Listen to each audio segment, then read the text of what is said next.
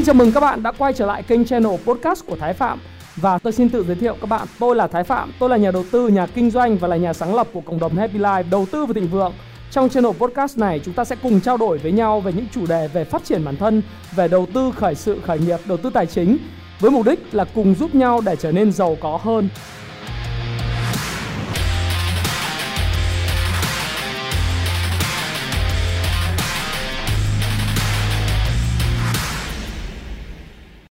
Hi, xin chào tất cả các bạn. Chào mừng các bạn đã quay trở lại với channel của Thái Phạm. Và 8 giờ tối, chủ nhật hàng tuần chúng ta lại gặp nhau trong chuyên mục chuyển động nhịp đập thị trường. Và chúng ta à, đây là một cái chuyên mục mà tôi có à, mong muốn có mục tiêu phát triển trở thành một phiên bản IBD của Việt Nam trên cái nền tảng của Kung Fu Stocks Pro, một cái nền tảng về phần mềm à, hỗ trợ những người à, kinh doanh cổ phiếu, đầu tư cổ phiếu tại Việt Nam. Và tuần này, chủ đề của chúng ta sẽ là tuần cơ cấu danh mục của các quỹ ETF, trong đó đáng kể sẽ là FinLead, Diamond và VN30. ETF. Thì à, tại sao tôi lại đặt chủ đề là tuần cơ cấu của các quỹ ETF cháo nóng lại hút vòng quanh? Bởi vì chúng ta sẽ thấy rằng là chỉ số VN Index về mặt chỉ số thì có thể sẽ chịu cái cái cái áp lực, à, cái đà tăng của chỉ số nó sẽ chịu áp lực điều chỉnh.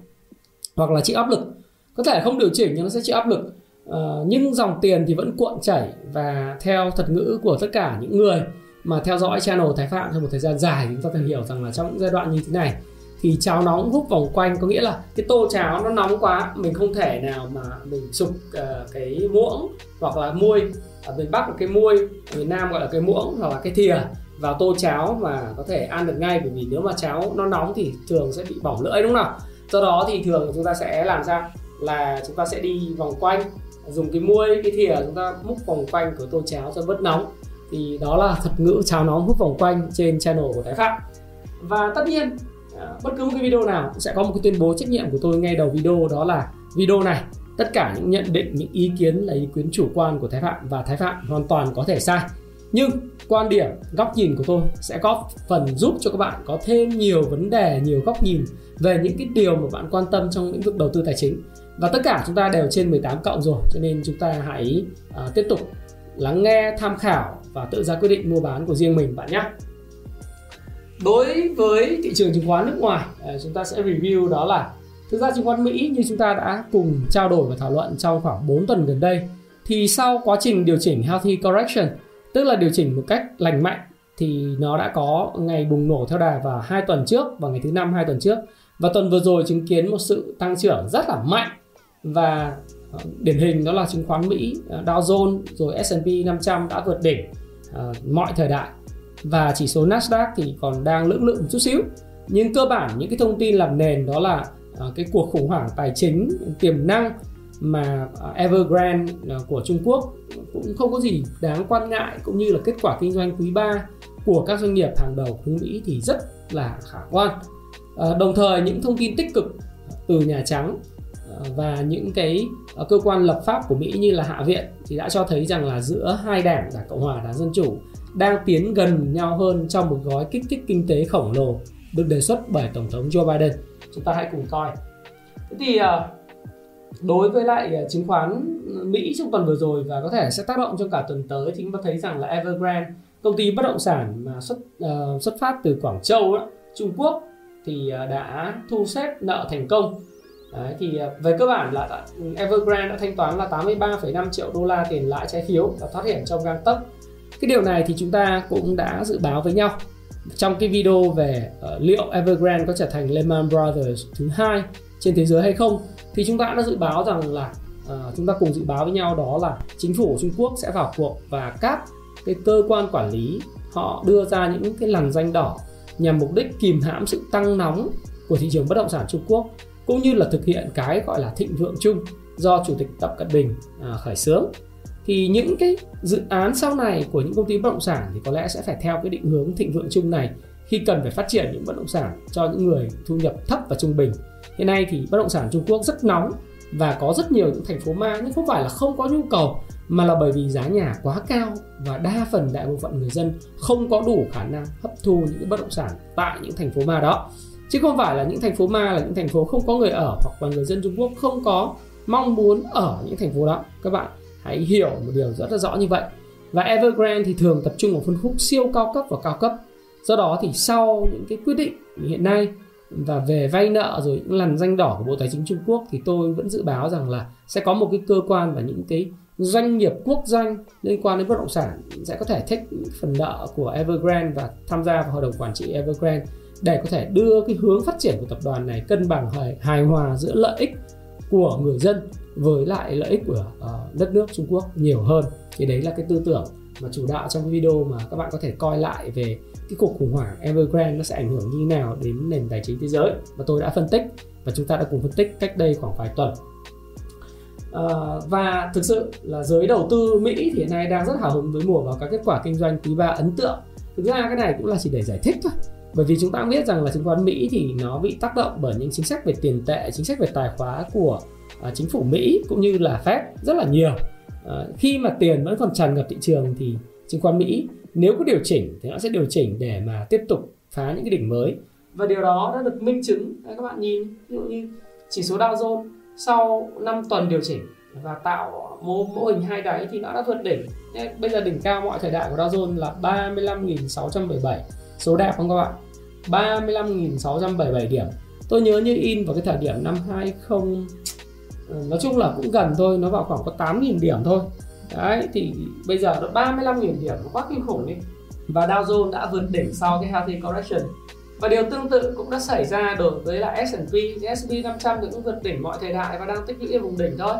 Có thể là tích lũy thì nó có thể sụt giảm nhưng riêng Nasdaq thì tôi thấy rằng là vẫn chịu áp lực của lạm phát. Và cái câu chuyện lạm phát lãi suất trái phiếu chính phủ 10, 10 năm ấy của Mỹ đang tăng cao.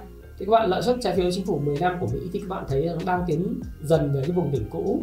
Là đỉnh cũ của nó là 1.7 mấy gần 1.8 thì bây giờ nó là một ờ, một phẩy sáu ba ba sáu phần trăm. Thì cái vùng uh, lãi suất trái phiếu chính phủ Mỹ thì thường nó sẽ tác động rất là mạnh đến các cái cổ phiếu công nghệ và định giá cổ phiếu công nghệ thì cái phần này tôi cũng đã giải thích trong các video ở phía trước rồi các bạn có thể coi lại phần này. Đấy và chúng ta có thể thấy rằng là đối với lại chứng khoán Mỹ và thị trường tài chính thế giới thì hiện nay như tôi nói các bạn ngay từ đầu video đó là uh, giữa cái cơ quan cơ quan uh, tức là giữa đảng cộng hòa và đảng dân chủ trong các cơ quan lập pháp của mỹ tại hạ viện và thượng viện thì đang xích lại gần nhau hơn trong một gói kích thích kinh tế khủng. À, hiện nay thì uh, tôi vẫn duy trì quan điểm là chính sách tiền tệ thì có thể sẽ không còn quá nhiều những cái dư địa bởi vì cái lợi suất à, cái lãi suất uh, của liên bang hiện nay đã ở mức là 0 đến 0,25% cái lợi suất à, cái lãi suất này thì có thể là sẽ không tăng trong thời gian quá ngắn Thí dụ như nó sẽ duy trì hết năm 2021 và cả năm 2022. Có thể là vào thời điểm mà quý 1 năm 2023 sẽ có đợt tăng cái lãi suất ờ, liên bang lần đầu tiên. Nhưng mà cái chính sách tiền tệ của Mỹ đó thì về cơ bản trong năm 2021 và 2022 nó vẫn duy trì cái mức nó gọi là cái cái chính sách bồ câu để hỗ trợ cho sự phục hồi của nền kinh tế Mỹ. Và tôi đã nói vấn đề này rất rất nhiều lần. Tất nhiên trong chính sách tiền tệ thì nó cái quá trình bơm hút tiền của Fed cũng như là lãi suất uh, của cái cái, cái cái cái lãi suất của liên bang và quá trình bơm hút tiền những gói gọi là bơm tiền tampering hay tapering ấy, thì các bạn sẽ thấy rằng là có thể là từ tháng 11 sẽ có cái công bố sau khi Fed họp đó là cái quá trình bơm tiền vào nền kinh tế có thể quy mô nó sẽ rút xuống. Thí dụ như hiện nay đang bơm là 120 tỷ đô la vào nền kinh tế một tháng thông qua việc mua các cái trái phiếu của các doanh nghiệp hoặc là trái phiếu bất động sản, thì trong cái thời gian mà bắt đầu từ năm 2022 có thể là cái quy mô ờ, cho đến tháng 6 năm 2022 thì cái quy mô, cái gói kích thích nó có thể sẽ giảm dần từ 120 tỷ xuống 105 tỷ rồi là à, 90 tỷ rồi 75 tỷ rồi 60 tỷ rồi 45 tỷ nó dần dần giảm theo lộ trình và sẽ chấm dứt vào tháng 6 năm 2022 đấy thì khi chúng ta sẽ hình dung là cái quyết định nó sẽ đi theo hướng như vậy. Mặc dù tôi không phải là nhà kinh tế học và tôi cũng không phải là người đi đoán mò nhưng thông qua những cái bài tôi đọc à, trên Politico trên à, Finance, à, Financial Times hay là trên Reuters thì chúng ta sẽ thấy rằng là những cái thông tin và những dự báo uh, của các cái thành viên hội đồng thị trường mở FOMC của Mỹ, cũng như là những quan điểm về bồ câu à, hỗ trợ nền kinh tế Mỹ thì nó vẫn là quan điểm chủ đạo. Mặc dù là vẫn có những câu chuyện liên quan đến chuyện là làm nào để rút bớt tiền đi, nhưng mà cái chính sách tiền tệ thì về cơ bản tôi nghĩ rằng nó không còn quá nhiều cái dư địa nữa. Mà giờ chúng ta sẽ chuyển trọng tâm sang cái chính sách tài khóa và hai đảng đảng cộng hòa và đảng dân chủ thì đang tiến rất gần với một cái thỏa thuận hỗ trợ. Bởi vì tôi cũng nói với các bạn rằng không phải hỗ trợ một thỏa thuận là kích cầu lịch sử là bởi vì ông thò chai rượu bà thò nắm xô thôi. Trước đây thì mâu thuẫn của đảng cộng hòa đó là gì? Họ không đồng ý cho đảng dân chủ tăng cái chi tiêu gói 3.500 tỷ hoặc hơn 2.000 tỷ đô la trong đó có hơn 1.000 tỷ để phục vụ cái việc mà uh, tăng chi tiêu cho hạ tầng. Chẳng hạn như sân bay cầu cảng cửa cảng biển hay là những cái mà liên quan đến đường cao tốc ờ, vân vân. Họ không đồng ý cho đảng ờ, dân chủ chi tiêu một số tiền lớn là 1.000 tỷ đô la hoặc là 3.500 tỷ đô la chống biến đổi khí hậu an sinh mà được funding được tài trợ bởi việc cắt giảm những cái mức uh, tức là phải cắt giảm mà tăng thuế thu nhập cho giới giàu tăng thuế thu nhập dành cho những doanh nghiệp uh, giàu có những nghiệp đoàn giàu có tại nước Mỹ. Thì các bạn biết rồi nếu các bạn xem những cái bộ phim của Mỹ đặc biệt trên Netflix đây quảng cáo Netflix gần như là công khai và VR thì các bạn thấy rằng là phần lớn những nghiệp đoàn và uh, cái cartel những các cartel những cái company những công ty big company à, của Mỹ thì họ control cả cái nghị trường và những nhà lập pháp. Và đương nhiên đối với họ những tập đoàn hóa chất tập đoàn về dầu lửa những tập đoàn à, về an sinh về lương thực thực phẩm tập đoàn về năng lượng thì họ không muốn cái chính phủ do họ lập ra hoặc cái ảnh hưởng lập ra lobby hoặc là những cái congressman những thượng nghị sĩ à, mà được vote lên được chạy đua lại đi ủng hộ những cái dự luật để tăng thuế cho chính họ. Đấy, thì tôi nghĩ rằng là hiện nay thì ông thò chai rượu bà thò nắm xôi nghĩa là đảng đảng dân chủ cũng đồng ý là sẽ không tăng thuế những cái cái, cái doanh nghiệp lớn nữa hoặc là chỉ đánh thuế. Đấy, cái, cái bài báo nói rằng giờ chỉ tập trung đánh thuế vào những người có tài sản trên à, 1 tỷ đô la thôi hoặc là có thu nhập trên 100 triệu đô la trong 3 năm liên tiếp thì họ mới suy nghĩ là đánh thuế. Những người siêu giàu, thế còn những người mà vừa vừa thì họ sẽ cơ bản là không đánh thuế hoặc là sẽ giữ mức thuế rất là favorable.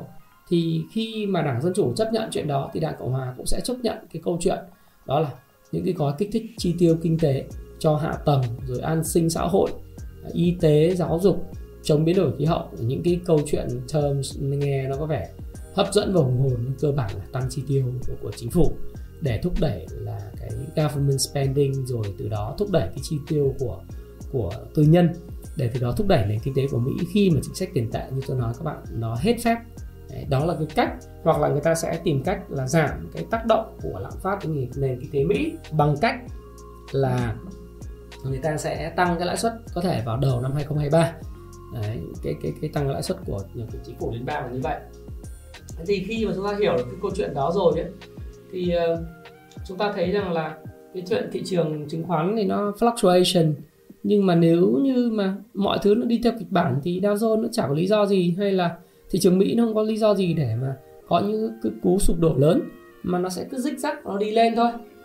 Còn riêng cái cái giá của của dầu khí năng lượng thì chúng ta thấy rằng là về cơ bản ờ, dầu khí thì đã có cái tuần tăng thứ 9 liên tiếp rồi và cái mức đỉnh mức đỉnh cũ vào năm 2018 vào giữa năm 2018 ấy, nó là mức 86,61 đô la. Thì bây giờ thì, uh, giá dầu đang đứng ở cái mức là 85,7 đô la một thùng. Giá dầu UK Brand Brand Brand uh, hay là dầu dầu biển Bắc. Thì cái mức giá dầu này, này nó tôi nghĩ rằng là nó sẽ lên cái vùng đỉnh cao của năm 2018 và có thể sẽ tích lũy nó sẽ tích lũy ở cái mức này trong một thời gian. Và tôi nghĩ rằng là cái lạm phát hiện nay nó nó gây cái áp lực lên lạm phát. Và như tôi đã nói với các bạn là lạm phát tại Brazil thì bây giờ nó đã lên tới là con số là gần 10% rồi. Đấy, lạm phát của Brazil là là rất là cao. Hay lạm phát tại Thổ Nhĩ Kỳ đất nước mà kết nối giữa châu Âu và châu Á hiện nay lạm phát lên đến 19% thì chúng ta may mắn là lạm phát của chúng ta vẫn đang duy trì ở mức là quanh quanh 4% như chỉ tiêu quốc hội đề ra. Nhưng mà nếu trong trường hợp mà giá lương thực thời gian tới nó tăng hoặc giá xăng nó tăng à, chúng ta cũng thấy là các công ty đa quốc gia tại Việt Nam như Unilever hay là Nestle thì trong cái thông cáo báo chí ờ, thực ra không phải thông cáo báo chí là thông, công văn gửi các nhà cung cấp, các nhà phân phối thì họ bắt đầu cũng sẽ đang tính toán việc tăng giá. Thì có thể là cái việc mà giá cả nó cũng sẽ là một cái phần mà mà quan trọng tác động đến cuộc sống của người dân trong thời gian tới, do cái giá dầu và các chi phí nguyên liệu đầu vào nó gia tăng. Tuy vậy thì bây giờ cái cái việc mà địa chính trị khi mà các các cái nước sử dụng dầu mỏ nhiều như Âu Châu và Mỹ đòi tăng cái sản lượng lên á, thì thực tế ra thì bên OPEC cộng họ rất là thận trọng. Bởi vì cái họ hiểu rằng là cái mùa đông khắc nghiệt tại Âu Châu và Mỹ à, và Bắc Kinh cũng như chính sách mà cắt giảm khí carbon của Bắc Kinh liên quan đến năng lượng nhà máy sản xuất các cái uh, sản uh, cái, cái những cái nhà máy mà thải CO2 ra ngoài môi trường rất là lớn cắt giảm. Đấy, thì khi mùa đông khắc nghiệt như vậy thì cái năng lượng sử dụng khí nó tăng lên dẫn đến là cái nhu cầu dầu và khí đốt nó tăng mạnh. Đấy, đấy là một cái tiền đề để mà thấy rằng từ giờ đến cuối năm thì rất khó để cái giá dầu nó có thể là điều chỉnh mạnh.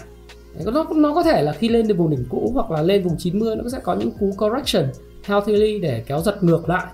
Đấy, nhưng mà tôi nghĩ để điều chỉnh mạnh rất khó bởi vì cái mùa đông khắc nghiệt như tôi nói các bạn rất nhiều lần là winter is coming. Đấy mùa đông nó rất là khắc nghiệt. Nhu cầu nó tăng cao và đồng thời là một cái bài học năm 2018 đây các bạn nhìn cái bài học năm 2018 tôi có biểu đồ thì bạn thấy rằng là khi mà giá dầu tăng lên 86,61 đô thì cái sự lạc quan ấy, khi mà nó tăng từ 44 đô nhé cái vùng 40 đô 44 đô tăng một phát lên gấp đôi 86,61 đô thì OPEC cộng rất là lạc quan và gia tăng sản lượng rất nhanh. Nó dẫn đến là giá dầu nó rớt nó crash từ 86,61 đô nó crash xuống về vùng 50 đô một thùng dầu ngay lập tức thì đó là một trong những cái bài học mà khiến OPEC cộng sẽ khôn ngoan hơn Cụ thể ở đây là cái bình luận về việc này là Azerbaijan, một thành viên của tổ chức các nước xuất khẩu dầu mỏ OPEC cộng cho biết rằng là chính sách tăng sản lượng thêm 400.000 thùng mỗi tháng của OPEC cộng là phù hợp trong bối cảnh nền kinh tế toàn cầu phục hồi chậm sau đại dịch. Đấy. Và theo Bộ trưởng Năng lượng Azerbaijan, ông Azari Pavis Savazov thì cho biết đó là ờ, theo cái phỏng vấn của ông tại Riyadh Ả Rập Xê Út là cái người mà Ả Rập Saudi đấy thì cho biết rằng là ờ, cái việc giá dầu tăng là một điều tốt trong thời điểm hiện tại và việc mà tăng 400.000 thùng một ngày ấy, ờ, thì họ đã đồng ý về một chương trình rất khôn ngoan và thông minh trong những tháng tới. Thỏa thuận của OPEC cộng mang lại sự ổn định bổ sung cho các nước sản xuất trên toàn cầu, tức là họ không muốn giá dầu tăng quá nhanh nhưng họ cũng không muốn là tăng sản lượng quá mạnh để ảnh hưởng đến giá dầu một cái kinh nghiệm đau đớn của năm 2018 và OPEC ờ, và các đối tác như Nga, Azerbaijan thì đã phải chịu áp lực rất lớn từ các nước tiêu thụ lớn như là Mỹ và Nhật Bản, Ấn Độ. Bởi vì những nước này thì họ cũng nhìn thấy cái lạm phát ừ, tại khu vực ờ, các nước như là Brazil này rồi Thổ Nhĩ Kỳ vân vân. Thậm chí là tại Eurozone, uh, ờ, Eurozone tức là khu vực châu Âu rồi Mỹ cũng đang tăng rất là mạnh họ gây áp lực để tăng sản lượng nhưng, nhưng thực ra là OPEC cộng bây giờ rất là khôn ngoan đấy. Bởi vì một nguồn tin tại OPEC cộng cho biết rằng là dựa trên những bài học trên quá khứ thì OPEC cộng rất thận trọng vì bất cứ một quyết định vội vàng nào có thể khiến giá dầu giảm mạnh. Và uh, cho nên là họ nói rằng là những áp lực chính trị của Mỹ và những nước khác vẫn chưa tác dụng trong việc thay đổi chiến lược. Uh, họ cung nhỏ giọt.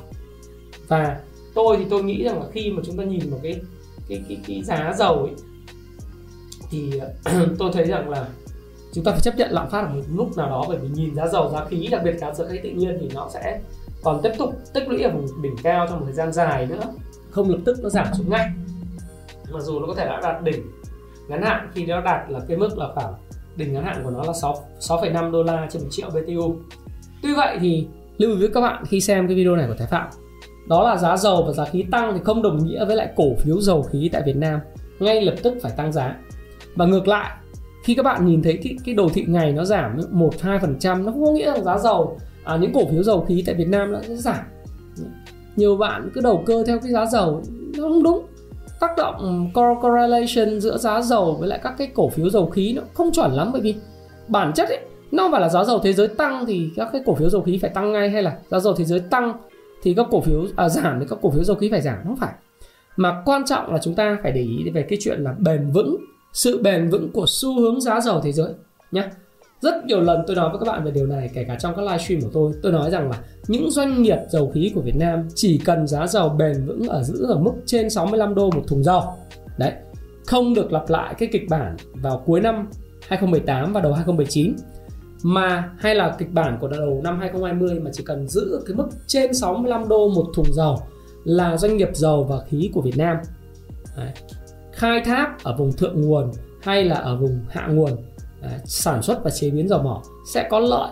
Và khi một cái nhu cầu quay trở lại thì cái lợi nhuận của họ sẽ là bền vững và dự báo được.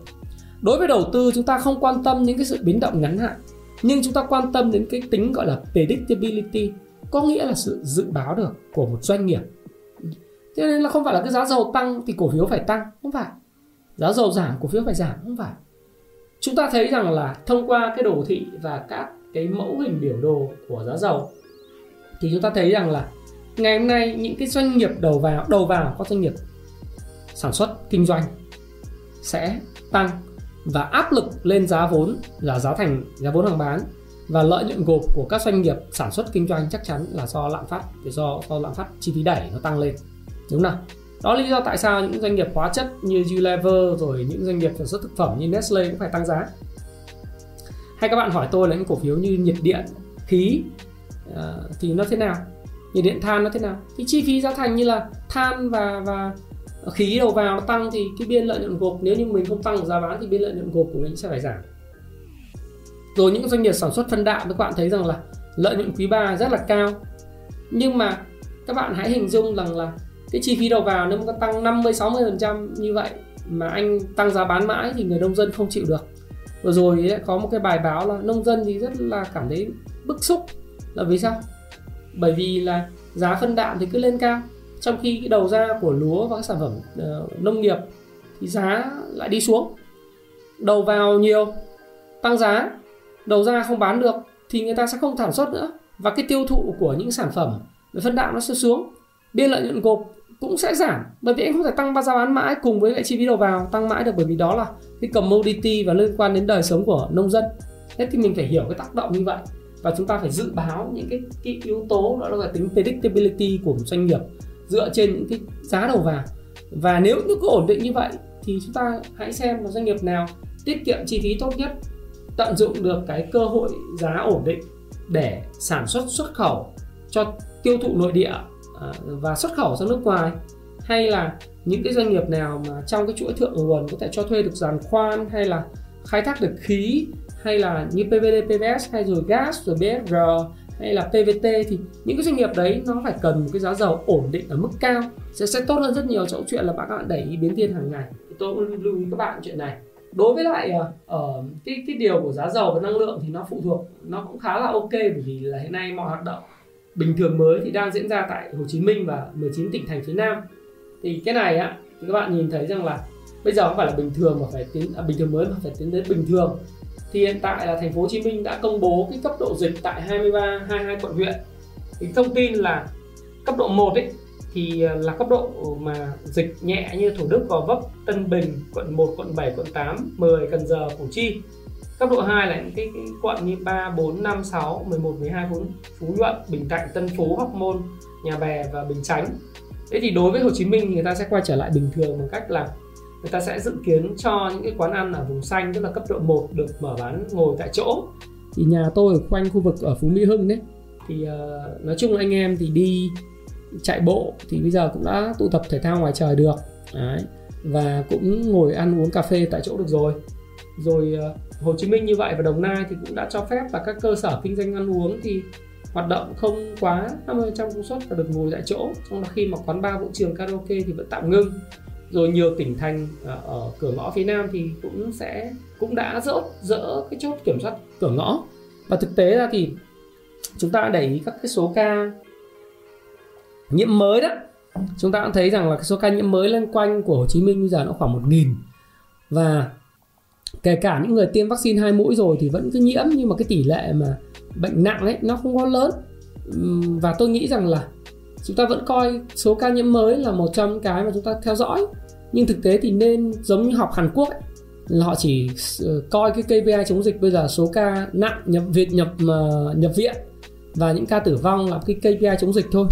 Bởi vì giờ đã mở cửa chấp nhận bình thường mờ, bình thường và bình thường mới chúng ta mở cửa dạp phim chúng ta mở cửa uh, các cái lớp học hội thảo hội nghị tiệc cưới ừ, các event thể thao ngoài trời. Ví dụ như bây giờ ờ, các bạn biết tôi rồi.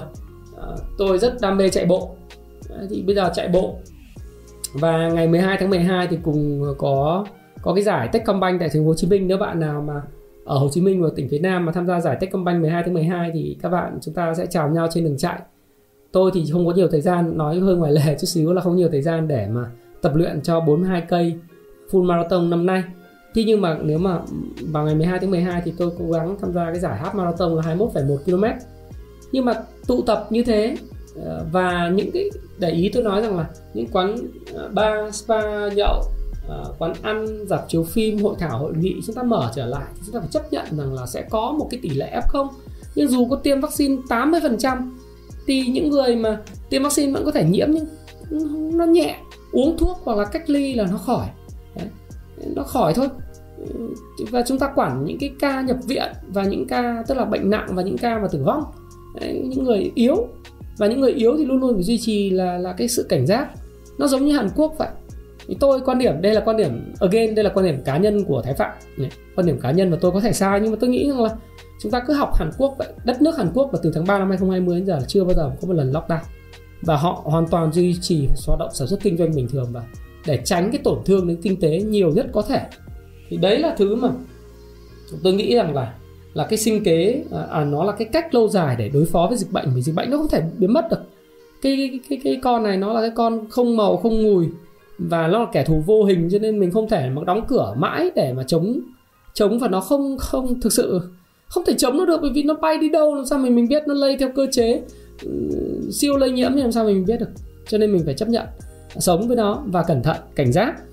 Đấy, thì thì để mà phục hồi cái sinh kế của người dân như là bán à, bán đồ ăn, rồi là họ làm dịch vụ, thậm chí cả du lịch, vân vân. Thì tôi nghĩ rằng là cái bình thường mới nó sẽ giúp cho hoạt động kinh tế nó quay trở lại và lợi nhuận các doanh nghiệp thì có thể bắt đầu sẽ quay trở lại ngay từ cái cái quý 1 năm sau với các ờ, các chương trình hỗ trợ kinh tế của chính phủ. Và hiện nay thì vẫn đang chờ đợi cái, cái các cái trường học mở cửa trở lại. Với những trẻ em mà hiện nay đang hy vọng là từ ngày 22 bảo là tiêm vaccine trong 5 ngày nhưng mà chưa có hướng dẫn của Bộ Y tế. Bởi vì cái này tôi cũng nói rồi đó là chúng ta cũng phải làm như vậy thôi vì chúng ta học theo Hàn Quốc thì bởi vì bây giờ đến Indo, Mã Lai, Cam Campuchia, uh, à, Campuchia và Thái Lan thì hiện nay người ta cũng đã bình thường người ta còn tổ chức tiệc mừng bắn pháo hoa cho cái bình thường này rồi. Đó, bởi vì nguồn lực kinh tế nó bắt đầu nó cạn kiệt đi không thể chống dịch mãi một cách đóng cửa được. Rồi uh, bạn tôi hiện nay ở Melbourne Úc thì cũng đang trên Facebook là bắt đầu mở cửa lại nhà hàng rồi. Úc là cái đất nước đóng cửa lâu nhất trên thế giới này vì dân số họ già họ sợ những thảm họa về về y tế. Nhưng mà họ cũng phải mở cửa lại bình thường người dân chịu không nổi. Đấy, Melbourne nó trở lại bình thường bạn tôi mới đăng chủ nhật này bắt đầu đi lại nhà hàng uống cà phê được rồi. Thì chúng ta thấy rằng là chỉ trên thế giới hiện nay chỉ có một, một số các quốc gia uh, bảo thủ như New Zealand cũng phải lung lay và cũng cũng phải tính bảo cũng mở cửa và ngay cả Úc cũng vậy. Đóng cửa miết thì ai chịu nổi đúng không nào? Và hồi xưa chúng ta chỉ trích cái ông uh, tổng thống Brazil ờ, và Ấn Độ, ông Modi đấy. Nhưng cuối cùng thì là quan điểm chống dịch của ông Modi hay là quan điểm chống dịch của ông tổng thống Brazil cuối cùng bây giờ lại lại ngon, đúng không nào? Thì đấy là một số cái đôi nét mà tôi nghĩ rằng các bạn cần phải hiểu thêm cái tình hình xung quanh về cái việc dịch bệnh như thế nào. Tất nhiên ờ, chúng ta có lo ngại dịch bệnh và đề phòng không? Tôi ờ, có lo ngại và có đề phòng. Nhưng nếu như chúng ta sợ hãi quá thì chúng ta cũng không làm gì được, đúng nào? Ok đối với thị trường ấy thì à, hiện nay thì thị trường à, cuối tuần vừa rồi là kết thúc ở 1389,24 và PE trailing à, hiện nay là đang là 16,89 hy vọng kết quả kinh doanh quý 3 khi cập nhật thì cái PE này nó có thể chỉ tăng chút đỉnh lên khoảng 17 thôi. Đấy thị trường thì bây giờ nhìn vào đây.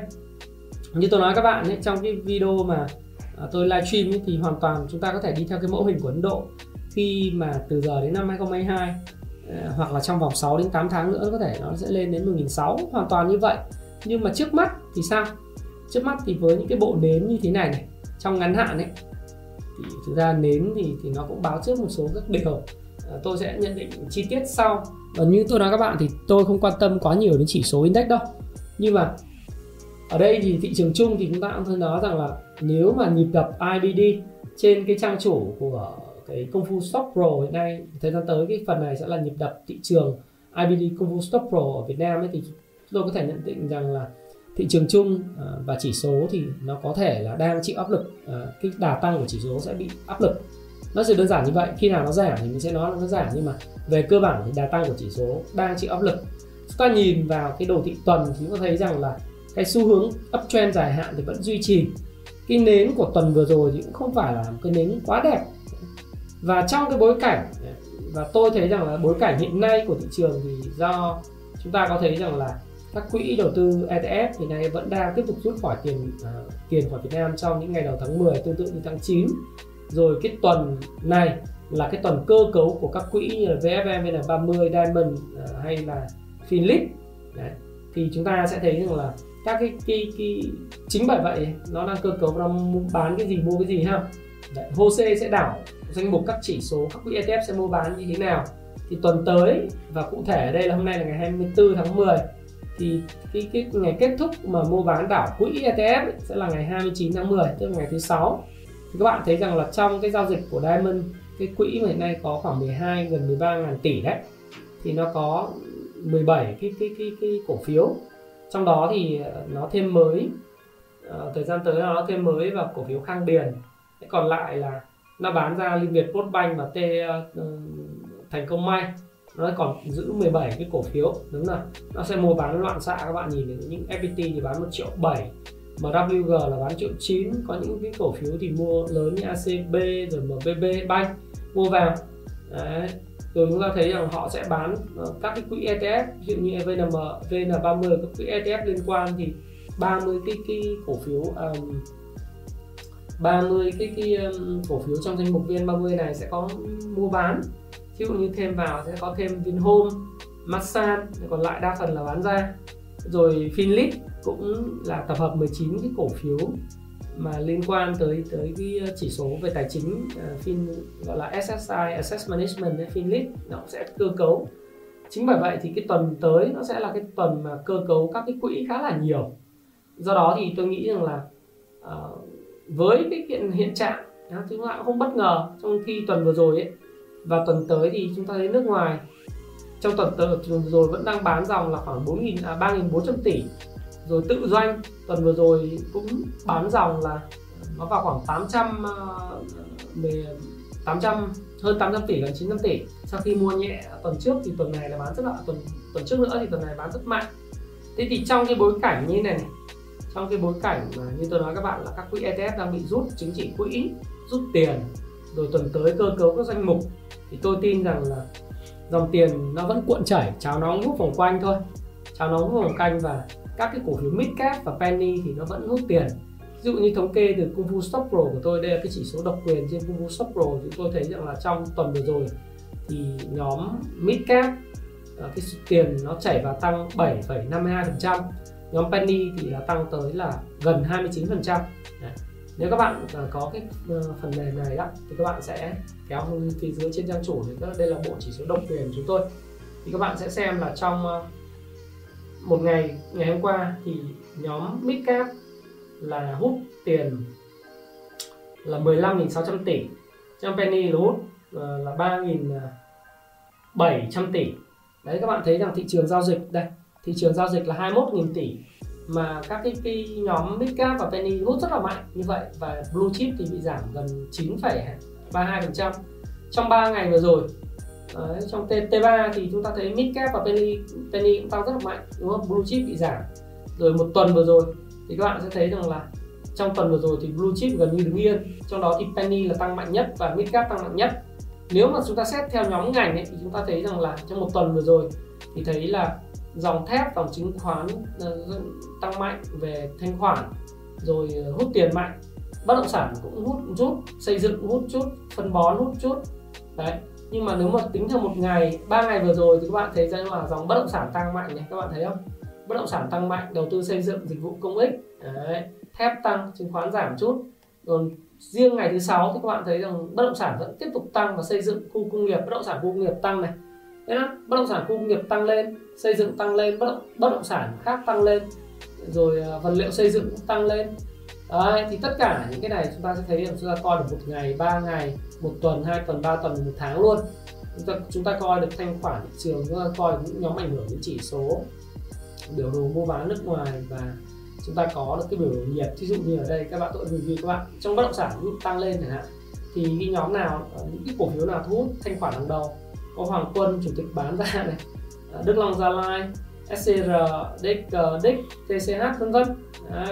Các bạn có thể coi cái biểu đồ nhiệt này. Các bạn có biết là từng nhóm ngành nó đang hút tiền như nào. Các nhóm xây dựng thì HVC tuần vừa rồi Trần FCN, Rose rồi, rồi ờ, TC1 hay là CTD vân vân. Các bạn có thể coi cái bản đồ nhiệt rất là hay và thú vị. Sau đó chúng tôi sẽ bổ sung nhịp tập thị trường ở đây có phân tích TA là cái mà các bạn đang nhìn. Có phân tích FA thì cũng vui vui lắm. Cho nên cập nhật các bạn một chút là tôi có post lên trên cộng đồng Happy Life đầu tư tài chính và thịnh vượng phía trên. Các bạn có thể coi các chỉ số độc quyền của tôi. Chẳng hạn như là bạn đọc bạn đọc cái cuốn mà làm giàu từ chứng khoán này này để xác định những cái mẫu hình như là uh, cốc tay cầm hay là cái điểm số canxi nữa không biết là cổ phiếu canxi cổ phiếu như thế nào và bạn đọc cái cuốn Payback Time ngày đòi nợ thì có nói về cái lợi thế cạnh tranh của doanh nghiệp đúng không? Các bạn cũng đây cái cuốn ngày đòi nợ này. Thì bạn cũng biết là lợi thế doanh, doanh nghiệp như nào thì chúng tôi lượng hóa tất cả những yếu tố này theo Warren Buffett và William O'Neill theo các điểm mà các bạn thấy Kung Fu Stock Pro Blue Chip không à. đấy là điểm của đây là cổ phiếu gas nó mới ra kết quả kinh doanh quý 3 à anh nói gas là sao?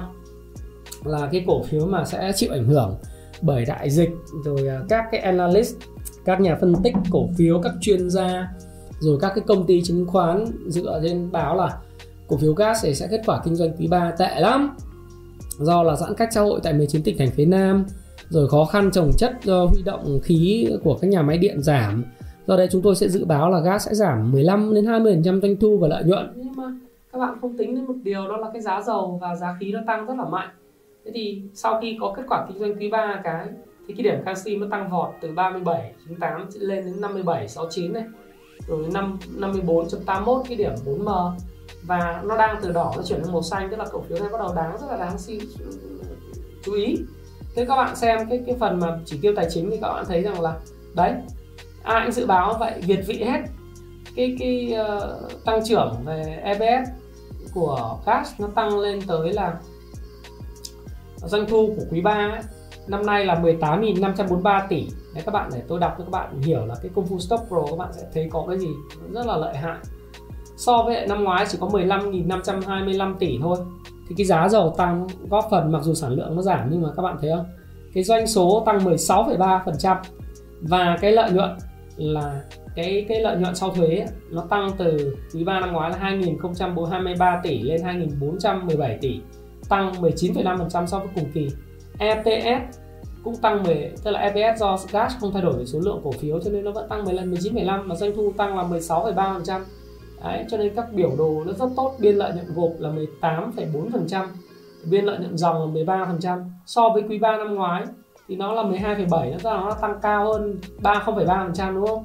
So với quý 2 và quý 1 và quý 4 năm 2020 thì tất cả các biên lợi nhuận nó đang cải thiện rất là tốt rồi những chỉ tiêu liên quan đến thanh toán về chỉ tiêu về tài sản phân tích chi tiết Dupont và cơ cấu tài sản nguồn vốn của update từng quý và so sánh với doanh nghiệp khác thì các bạn có thể review hết ở đây. Báo cáo tài chính gốc và phân tích phân tích của các công ty về gas Đấy, kết quả sơ bộ ngày à, các bạn đọc cái báo cáo mà à, kết quả sơ bộ kinh doanh quý 3 thì các bạn sẽ thấy rằng là rất nhiều những cái mà nhận định sai của công ty chứng khoán. Đấy. các bạn thấy không? Thì đây đây là cái kết quả mà SI nhận định rất là chi, rất là rất là ok. Nhưng mà các cái công ty khác thì rõ ràng là nhận định kém kém hơn. Đấy. và rõ ràng là bây giờ GAT đang có những cái tiến triển rất là tốt. Thì các bạn thấy là từ cái phần mềm Kung Fu Stock Pro này, các bạn có thể search các cái cổ phiếu khác nhau, lọc các cổ phiếu khác nhau theo tiêu chí đầu tư của bạn, theo 4M và Canclin cái cuốn sách 18.000% hay nến Nhật, rồi Payback Time, các bạn có thể hiểu được cái FA đấy tôi làm sơ lược cái tiện thì làm sơ lược cho các bạn như vậy. Và nếu các bạn muốn tìm hiểu về phần mềm à, đăng ký sử dụng nó để hỗ trợ như là một người bạn hỗ trợ cái công cụ đầu tư của bạn chính xác hơn thì các bạn có thể xem cái tin comment ở phía dưới hoặc là trong cái mô tả của video này. Hoặc là bạn lên trên bạn đánh là kung fu stocks chữ se pro.liv liv thì các bạn sẽ thấy rằng là đây nó có đấy. Thì các bạn sẽ thấy rằng nó là một cái bộ công cụ rất là đáng tiền cho các bạn sử dụng trong vòng một năm và hai năm chúng tôi luôn luôn dành những điều tốt nhất cho những nhà đầu tư của chúng tôi. Thì đây, các bạn nhìn gas tất nhiên là nói như vậy không nghĩa là các bạn đu vào mô đỉnh cổ phiếu gas. Chúng ta có thể chờ đợi khi cổ phiếu gas nó nó sẽ có những cái điều chỉnh hợp lý và về cái ngưỡng mà hỗ trợ cứng. Giống như cái phương pháp gọi là nếu các bạn mua mua tích sản cổ phiếu mà tăng trưởng như này thì các bạn phải chờ đợi nó về những vùng gọi FAC tức là vùng floor and ceiling, sàn trần tôi đã làm cái video kiểu như thế này rất nhiều, các bạn có thể xem lại. Hướng dẫn đầu tư theo phương pháp 4M và Canxim trên Thái Phạm Channel. Xem lại những cái video của chứng khoán ABC tôi tôi nói rất rõ là không phải là cứ đeo vào là đu là đã thắng mà các bạn phải tìm hiểu và chờ đợi. Thì đấy là cái điều mà các bạn có thể nhìn cái chỉ số độc quyền trên công phu Stock Pro để để các bạn ra quyết định đầu tư. Và tôi vừa làm cho các bạn một cái phân tích cập nhật nhanh về cái cổ phiếu gas này. Đấy thế thì à, à, với cái việc mà mua bán điên cuồng của các cái cổ phiếu ETF tập trung nhóm trụ thì tôi nghĩ rằng là cái index và đà tăng của chỉ số sẽ chịu áp lực. Tiền nó sẽ chạy theo kiểu cháo nóng hút vòng quanh vào mid cap và penny. Thì có thể nó sẽ chạy vào uh, bất động sản bất động sản khu công nghiệp hoặc uh, tức là cái xu hướng của 3 ngày gần đây và một ngày thì bất động sản bất động sản khu công nghiệp các cổ phiếu xây dựng HBC CTD rồi những cái cổ phiếu về hạ tầng như CII C2 tôi hay gọi là trà xanh C2 cũng sẽ hút tiền. Bởi vì nó là dòng mid cap và và nó sẽ chạy vòng vòng. Đợi cái việc cơ cấu của quỹ ETF ở các cái nhóm chỉ số các cái nhóm mà uh, tài chính uh, và và các bạn thấy rằng nhóm tài chính như chứng khoán và và ngân hàng. À, về chứng khoán thì các bạn thấy là tại sao cái cái nhiều bạn thắc mắc tôi là anh ơi, tại sao cái dòng mà thiên thời địa lợi nhân hòa là ngành chứng khoán ấy nó lại điều chỉnh trong thời gian vừa rồi? Thì nhất nhất là các quỹ họ nắm rất nhiều ETF họ nắm rất nhiều và họ đang mua bán rất là loạn xạ. Đây là một cái cơ hội, tôi nghĩ là một cơ hội để chúng ta nhìn vào cái triển vọng của cái ngành chứng khoán của quý tư. Chúng ta rất thấy rất sáng. Thanh khoản lúc nào các bạn, rồi các bạn thấy không? 19 21 nghìn tỷ 23 nghìn tỷ một phiên. Nếu chúng ta nhìn thanh khoản nguyên tuần vừa rồi thì sao? Đây, nguyên tuần vừa rồi cho các bạn xem. Tuần vừa rồi là chúng ta thấy rằng là giao dịch trung bình 5 ngày là 21.100 tỷ cơ mà. Nếu mà cứ thanh khoản cứ dồi dào như thế này thì công ty chứng khoán nó phải hưởng lợi.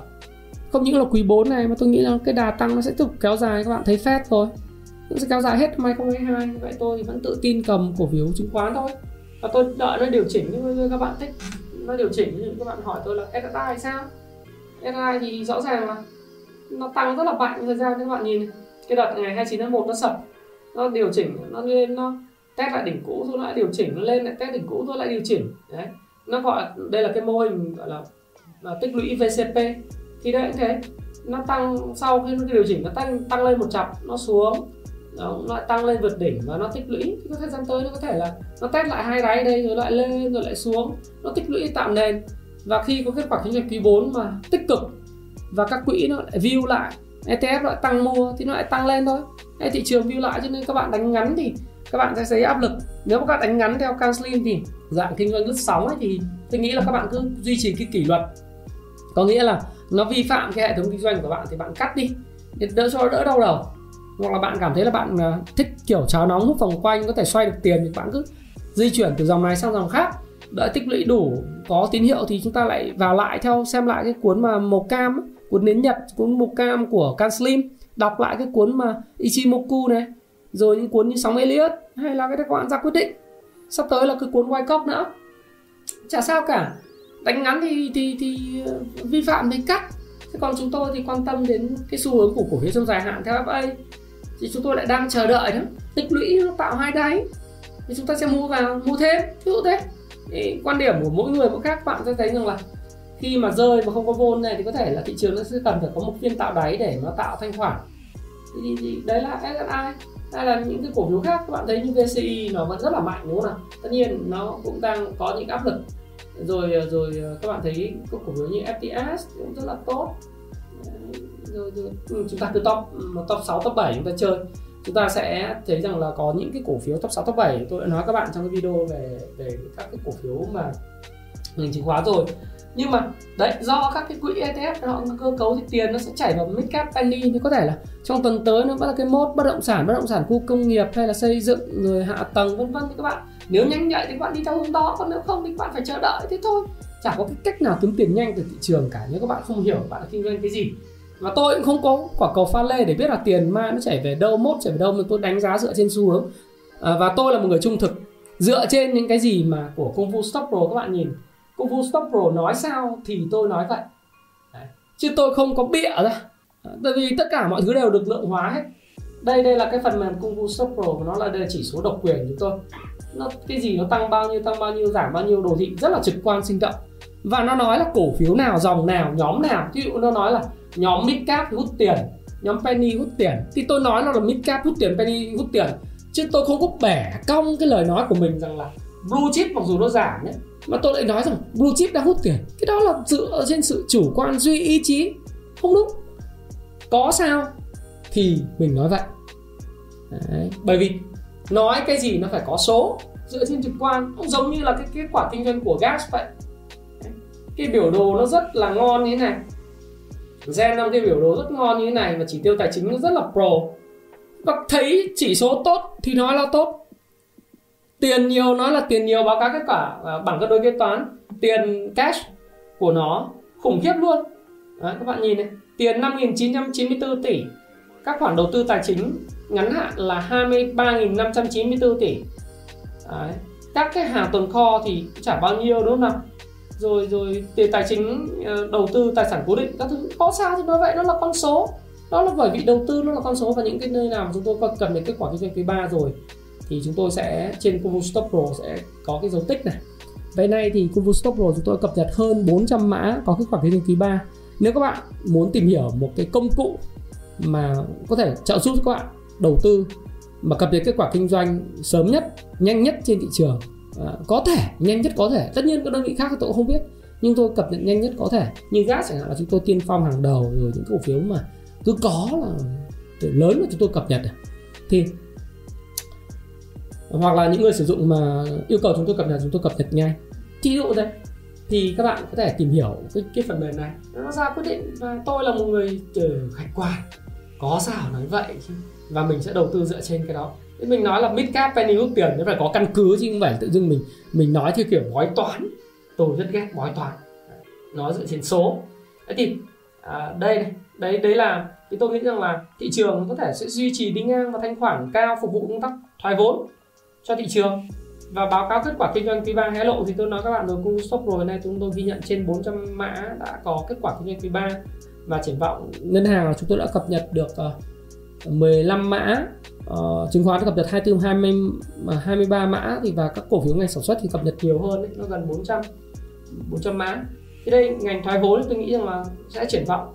Cụ thể đây là có đang có công văn công văn này thì tôi nhận được từ người bạn gửi trên cộng đồng Happy Life đầu tư tài chính thịnh vượng các bạn lên trên đấy các bạn sẽ thấy thường xuyên có những cập nhật thông tin.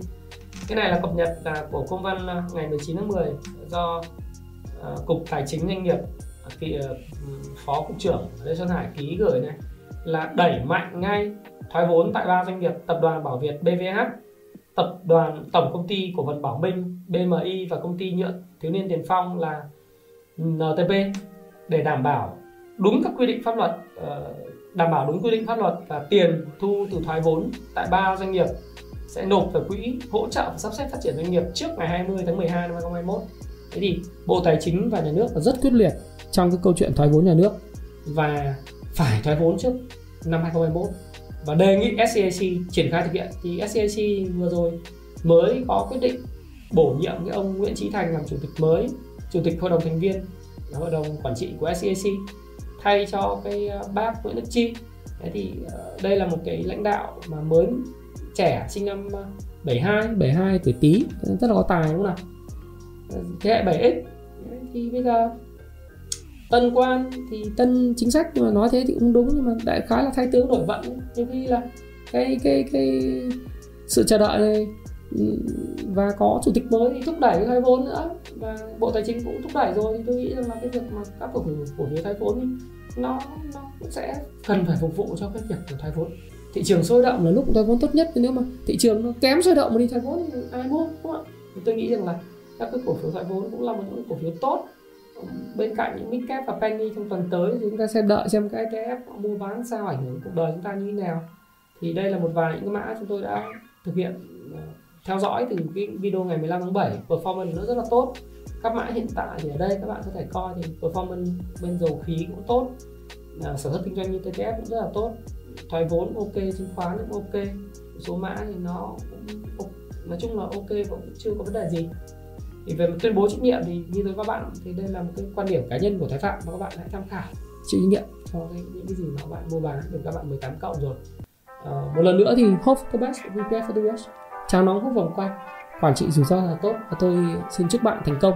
Cũng như mọi lần, mọi các video mà tôi ờ, đã làm trong cái nhịp đập thị trường thì hãy comment cho tôi biết. Vẫn là trò chơi. Trò chơi này vẫn là đến, thực ra mạnh thường quân tặng tiền quá nhiều cho nên xài bao nhiêu lâu vẫn chưa hết.